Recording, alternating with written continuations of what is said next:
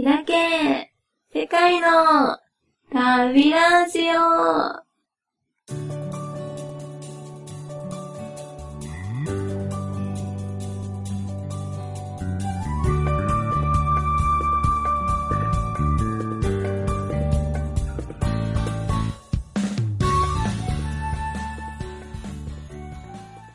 はい、こんにちは。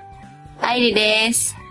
と2014年7月19日、えー土曜日、今日はオーストラリアで出会ったカヨンセにインタビューします。よろしくお願いします。よろしくお願いします。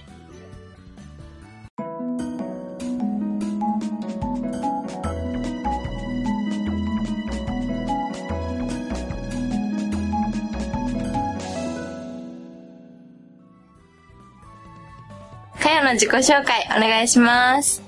えっと、私は今、名古屋市内の大学に通っている21歳の女の子ではい。わかるよ。す。よかった。カヨとの出会いは、うんと、私が8月にオーストラリアに1ヶ月だけ語学留学かなしてた時に、カヨも、うんと、ワーホリで来てて、それでオーストラリアにいる間は、ほとんど私ずっと一緒にいてくれて、とっても仲良しです。そうだね。カヨはなんでオーストラリアにいたんだっけ？インドからオーストラリアに来たんだよね。そうなの。えっと、最初にインドを選んだ理由っていうのが、はい。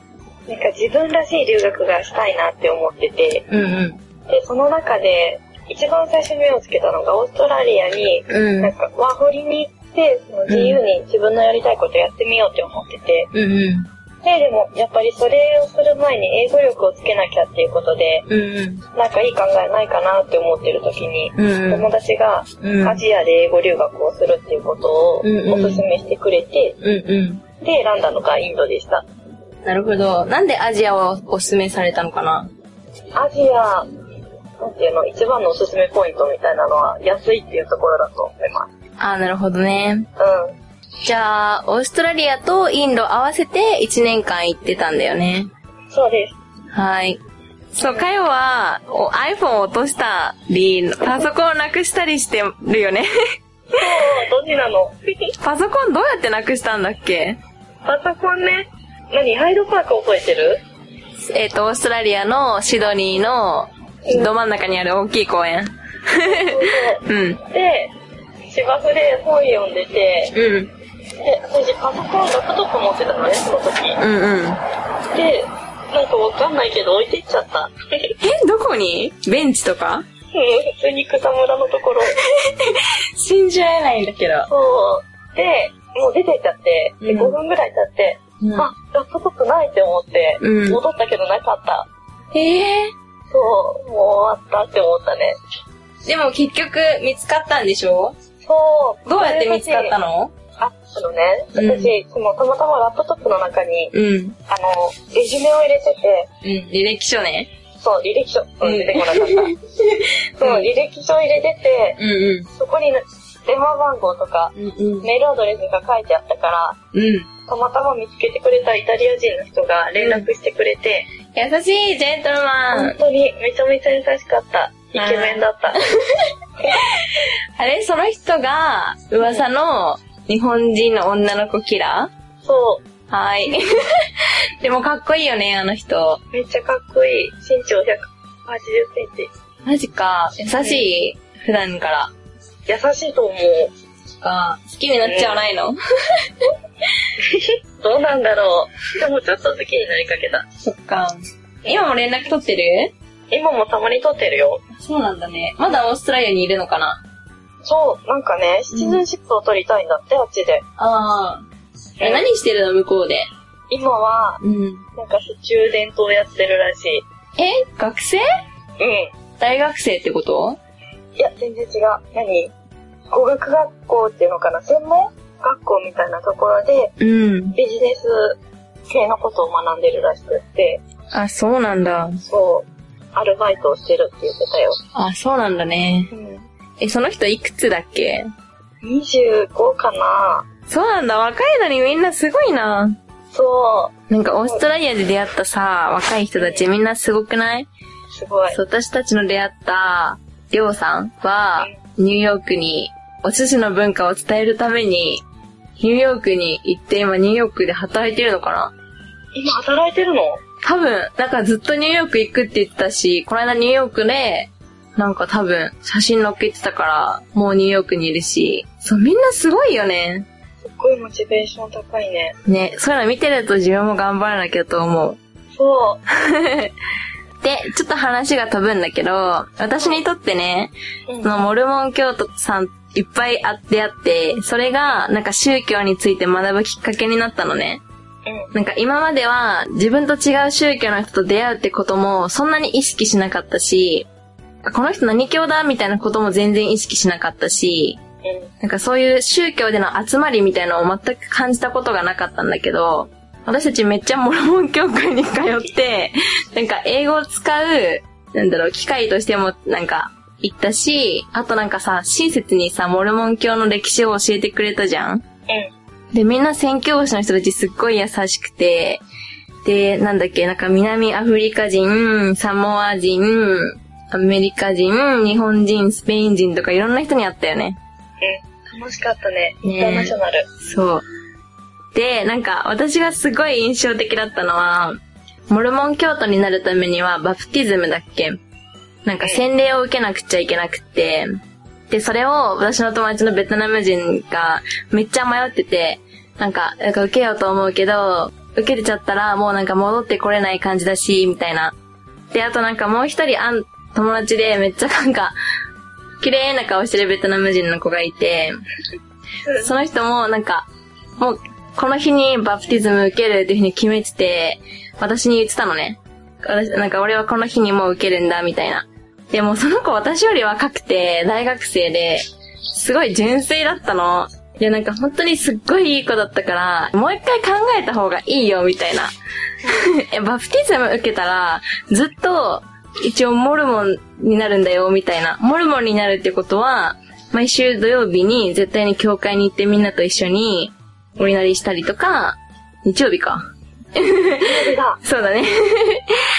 あと、モルモンは10分の1だっけ？収入を絶対に渡さなきゃいけないとか、結構決まりがいろいろあるんだよって言って、洗礼の日逃げちゃって、それからバックれてたの。青年逃げたの？そうだよ、洗礼の日に来なくって、さあ。なんだろう、ちゃんと歴史とかを学ばないで、うん、モルモンの人たちがいい人たちだったから、単純に仲間になるっていう感じで受けようと思ったって言ってたのね。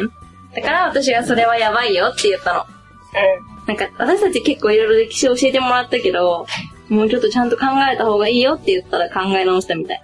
ん。そっか、そうなんだ。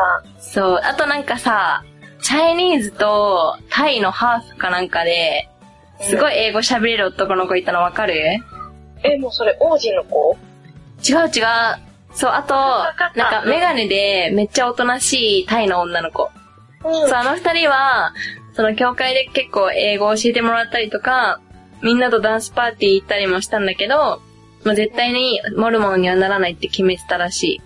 ただ、みんなとは友達だから教会に遊びに来るみたいモルモンの人本当にいい人だと思う。な。ねえ、みんな本当にいい人。あんなになんか広い心を持って生きてるのを見るとなんか自分が恥ずかしくなる。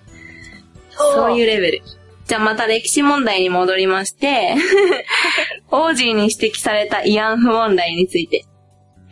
うん。はい、一回お願いします。そう。こっちでできたオーストラリア人の友達日本？なんだけど、うんうんそうそうそう、日本でできた友達で、うん。その子は23歳の子かな。ちょうど大学卒業したばっかりで、うん。オーストラリアからこっち、日本に来て、今、うん英語の先生やってるんだけど、うんうん。で、なんかこっちに彼女がいたんだって、日本人の女の子が。あー、うんうん。英会話教室の先生？うん。なるほどね。そう、ネイティブのよくいる。で、なんかその人と日中韓の話をしてて、うん。なんでなんだろう、オーストラリアに中国人がいっぱいいるからみたいな話からかな。で、そう、慰安婦問題の話になって、うん。で、そのオーストラリア人の子が、うん。いやでもぶっちゃけ韓国はすごい慰安婦問題のことに対して日本のこと恨んでるよ、みたいな。え、そうなんだね。って言われて、うん。そう、すごいいろいろ説明してくれたのね。へなんか、え。日本はこんなことしてたんだよ、知ってた？みたいな。うん。どこからそれ聞いたんだろうって。そう、まあでも私もその時、勉強不足だったから、うん。また言い返せなくって、すごい悔しくって、うん。っていう感じだった。なんかでもさ、オーストラリアは、戦争中日本と戦ったじゃん？うん、そうだね。だから、どっちかっていうと韓国サイドでさ、みんな、うんと、戦争の時の話はさ、見るじゃない？だと思う、私も。そう考えると、うん、なんか、オージーの言ってることも100%正しいとは思えないよね。第三国だとはいえ。うなんか私が、うんと、アメリカ人かな？と、そのまあ、日日韓の関係を話してた時は、なんかなんで日韓は、そんなに揉めてるの？みたいな。もともと同じ人種なのに、なんでそんなに揉めるのかなって、俺はわからないって言われて、その彼は韓国で大学の先生をやってるんだけど、もう完璧にアメリカ人の人で、ん。で、なんか慰安婦問題みたいな戦争中の問題っていうのはどこの国でもあることだし、そんな60年も経った今にお金払えとか謝罪しろとかそういう問題じゃないでしょっていうふうに言ってた。うん。うん。何やっても、聞かないっていうか、何なんだろうね。うん。で、なんか、やっぱ近い国って難しいのかな？なんか今日のファイナンシャルタイムに、マレーシア航空のアムステルダム発の飛行機がウクライナの上空で落とされたの知ってる？知ってるよ。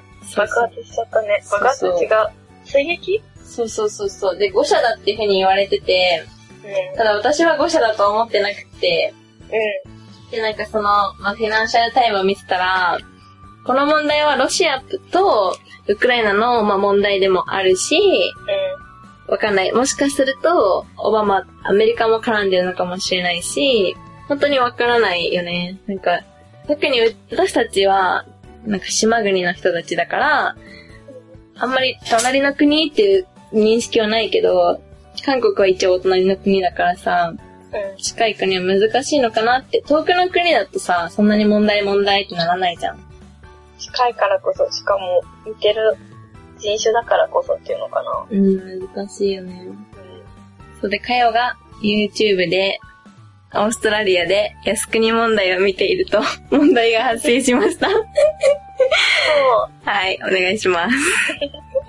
で、そう、私のルームメイトがうんコリアンの子だったのね。うん。え、どのくらい一緒にいたの？結局一緒にいたのは5ヶ月ぐらいかな。あ、じゃあ結構長いじゃん。私よりずっと一緒にいたね。そう、コリアンの子別にいい子だったんだけど、うん。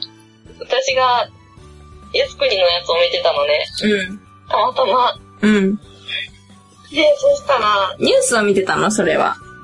YouTube で、なんていうの、その、簡単に解説しますよ、みたいな。うんと、英語で？英語じゃない、日本語で。あ、うんうん。そう。でも、その、やっぱり漢字がわかるみたいで、靖国っていうの。え、韓国人って漢字読めるのみんな？読めるよ、読めるよ。え、そうな韓国人の子ってさ、のうん。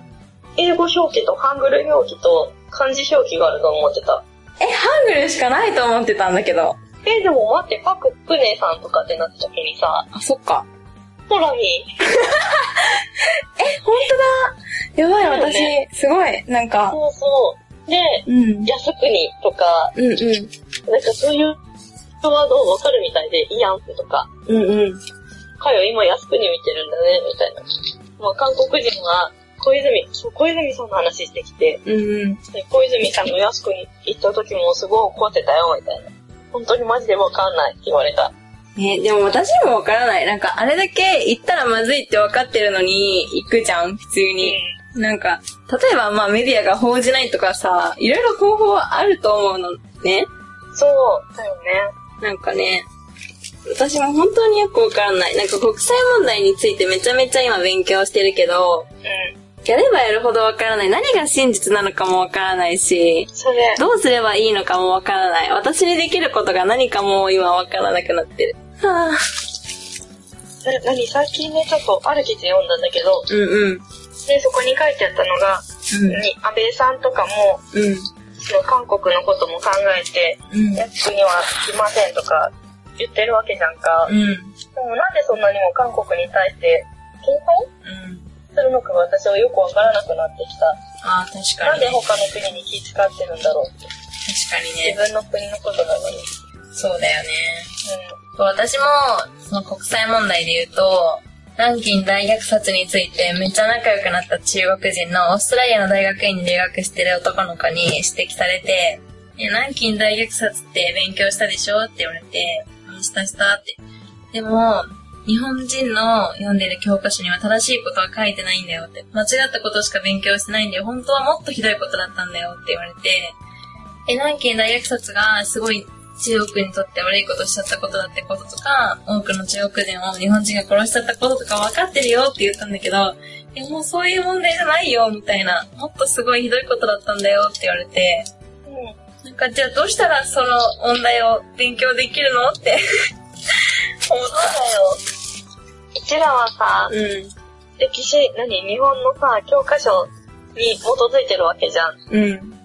でもさ、それって逆に言ったら怖いよね。洗脳される可能性もあるもんね。そう。で、しかも、中国のその子も、中国の教科書で学んでるんだから、それが100%合ってるとは言えないじゃん。本当にそれ。韓国もだよ。そうだよね。ね、なんか議論をできるほど自国の歴史をもっと勉強しておけばよかったなって、オーストラリア行った時にめっちゃ思った。本当に。なんか、アジアンがいっぱいいるからこそ、うん。そういう歴史問題をめちゃめちゃ話す機会ができて、今まで日本にずっといたから、日本人とその他国のことについて話す機会めったになかったけど、うん。オーストラリアに行ったら本当にいろんなアジア人、本当いっぱいいたよね。タイとかさ、ベトナム、ベトナム多かったよね。多かった。あと、チャイニーズだね。そうそう。安定の。めっちゃいっぱいいて、なんかもっと自分の国のこと学ばなきゃダメだなって思った。いや、すごいいい機会だった。自分の国のこと知らないって。そう、なんかあの段階で気づけて本当に良かったかも。うん。はい、じゃあ次の話題に移ります。私がかよに聞きたいこと、なんでカウチサーフィン始めたんですか？それは、はい。ズバリアイリです。私？そう、アイリに会うまで、うんカウチサーフィングがあるってこと知らなくって、うんで、アイリがやってて、うん。うん。面白そうだなって思い始めて。なるほど。そうだったんだね。そうなんだよ、アイリのおかげだよ。ありがといいえ。え、かよは、うん一応、なんだっけ、フランス人をホストしたって聞いたんだけど、う。うん。なんか実家に知らない外人を招くことに、家族ってあんまり理解してくれないなって日本では思うのね。うん。それどうやって理解してもらったのかなって思うんだけど。そう、やっぱり私の家族、最初大反対で、うん。知らない人だし、ましてや、異国の人だからって言って、すごい不安って言ってて、うん。まあ私も同じように、何そのカウチサーフィングがどういうのなんだよっていうのを教えてあげて、うん。で、私も止めさせてもらったし、うん。で、やっぱり、なんだろう、それってすごい自分の国のこと知ってもらうのにすごいいい機会だと思って、うん。うん。で、止めていいって言言ったら、うん。ああ、じゃあいいよって言ってくれて、すごい。それな、それで止めてあげることになったんだね。そうなの。で、そうかよのホストしたフランス人はどんな人だったの？で、28歳の人で、若いな。そうなの。で、うん音楽の先生やってるのね、うん。フランスで。うんうん。で、結構有名みたいで、え、そうなんだね。そう、パーカッショニストでもやってるらしくって、うん。そしても活躍してるみたいで、うん。で、フランスだけじゃなくって、今中国でもへ頑張ってるんだって。中国語がペラペラなの。え。へえ。うん。なんで日本に来たのかな？で、日本に来る前に、うん。台湾で仕事があったみたいで、ああ。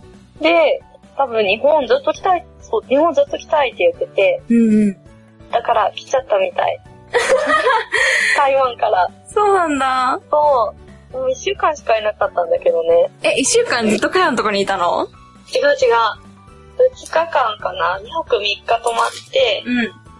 で、その京都とかは行かないの？って言ったら、うんうん京都とかよりももっと、何、地元っぽいところを見たいって言ってて、田舎とあかに行きたいって言ってて、うんうん。だから、岐阜県は良かったんだと思います。なるほどね。それは東京に来ちゃダメだね。うん。はーい。で、フランス料理て、なんか、振る舞ってもらったんだよね。そう。そう、私のカウチサーフィンの好きなとこはそういうところ、なんか、うん。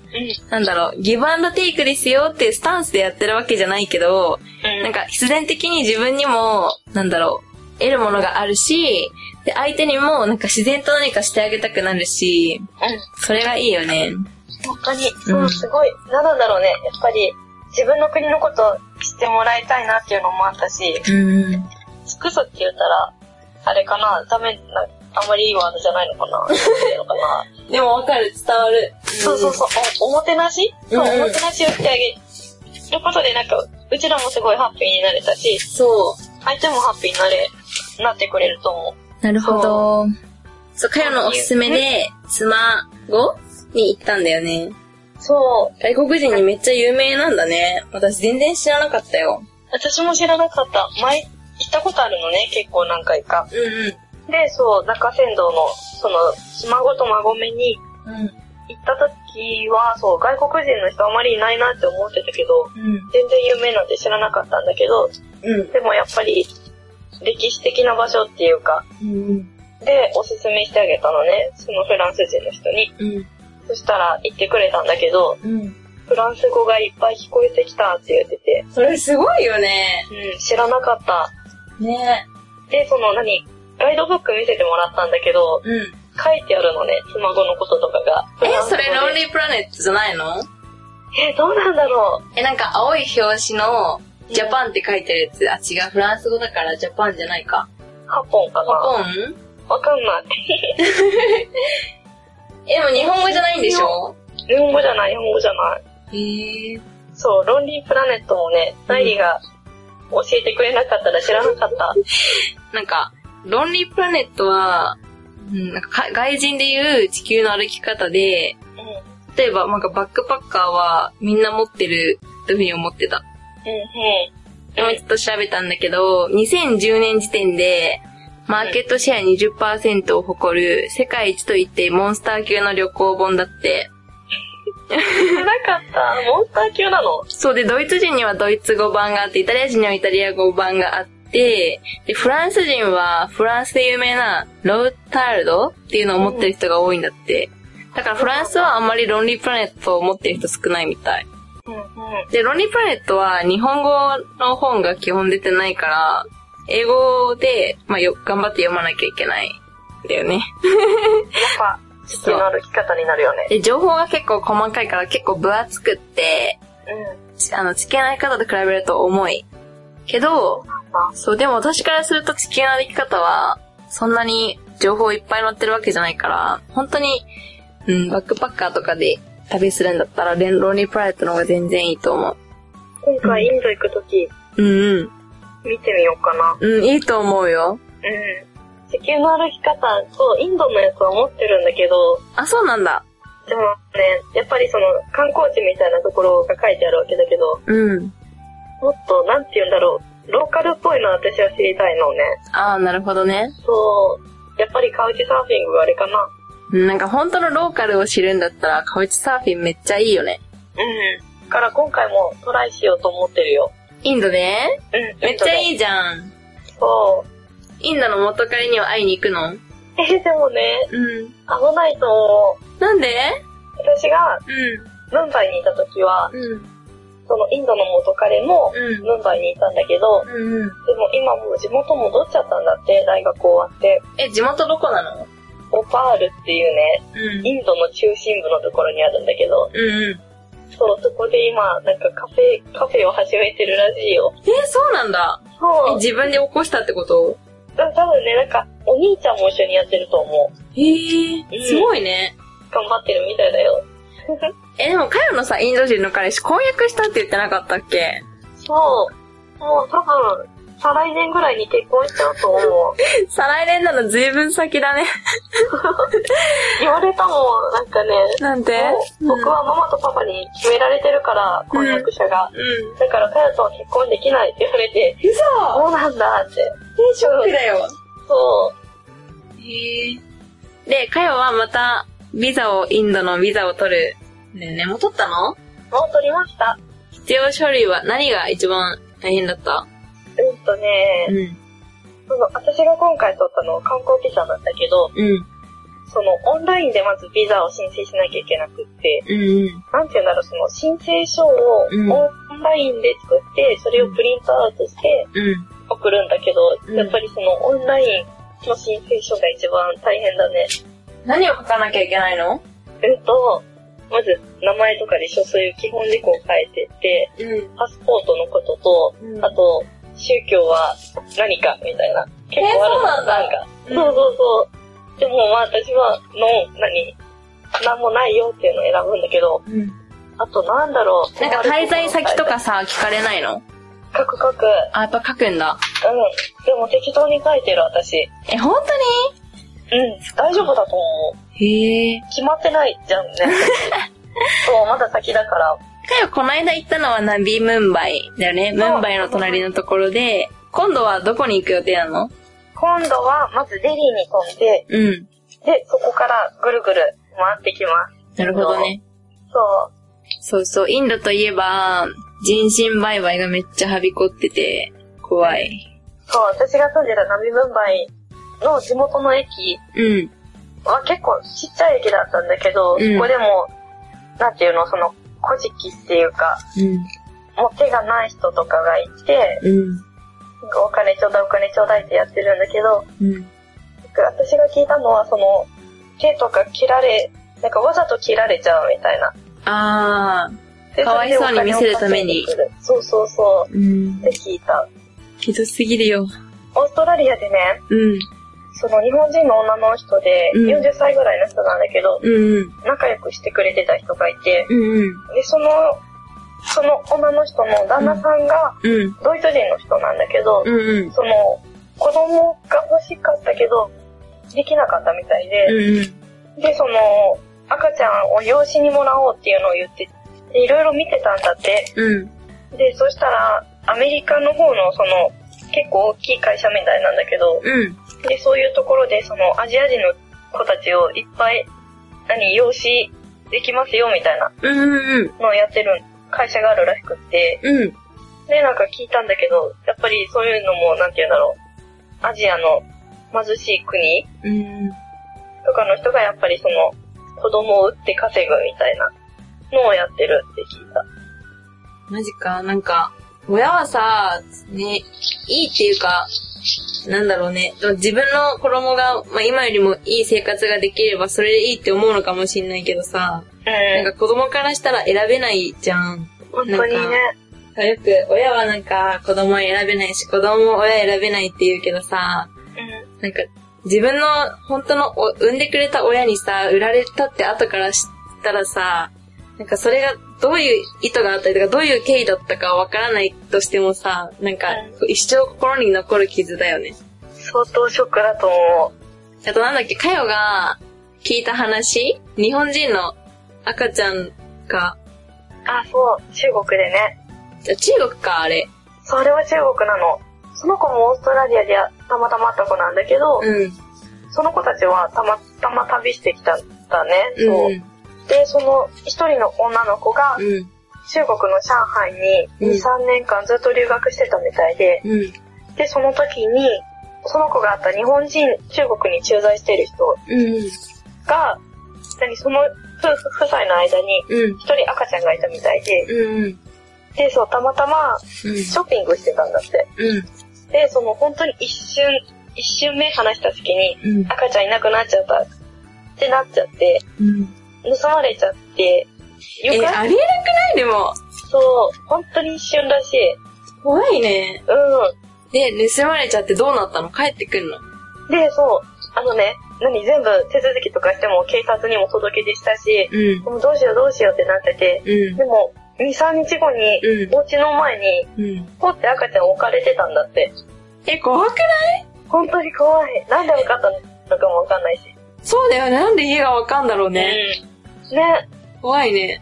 そう。で、うん。もう赤ちゃん泣かない、泣かないし、普通に元気、元気な感じだったから、うん。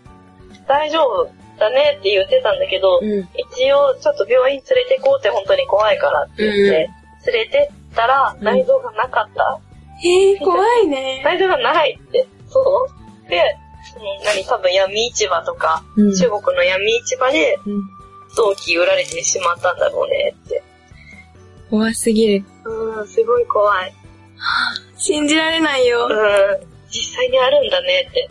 ねじゃあちょっと一回切って、次のお話はもうちょっと明るいお話にしようと思います。今日はここまでにします。かよ、はいインタビューに答えてくれてありがとう。ありがとう、アイリー。この番組では皆さんからのアドバイスやご意見をお待ちしています。Twitter、Facebook、番組のホームページから皆さんどしどし送ってください。と、今日お届けしましたのはアイリと、カヨンセです。この番組を聞いてくださりありがとうございました。みんなチャオチャオ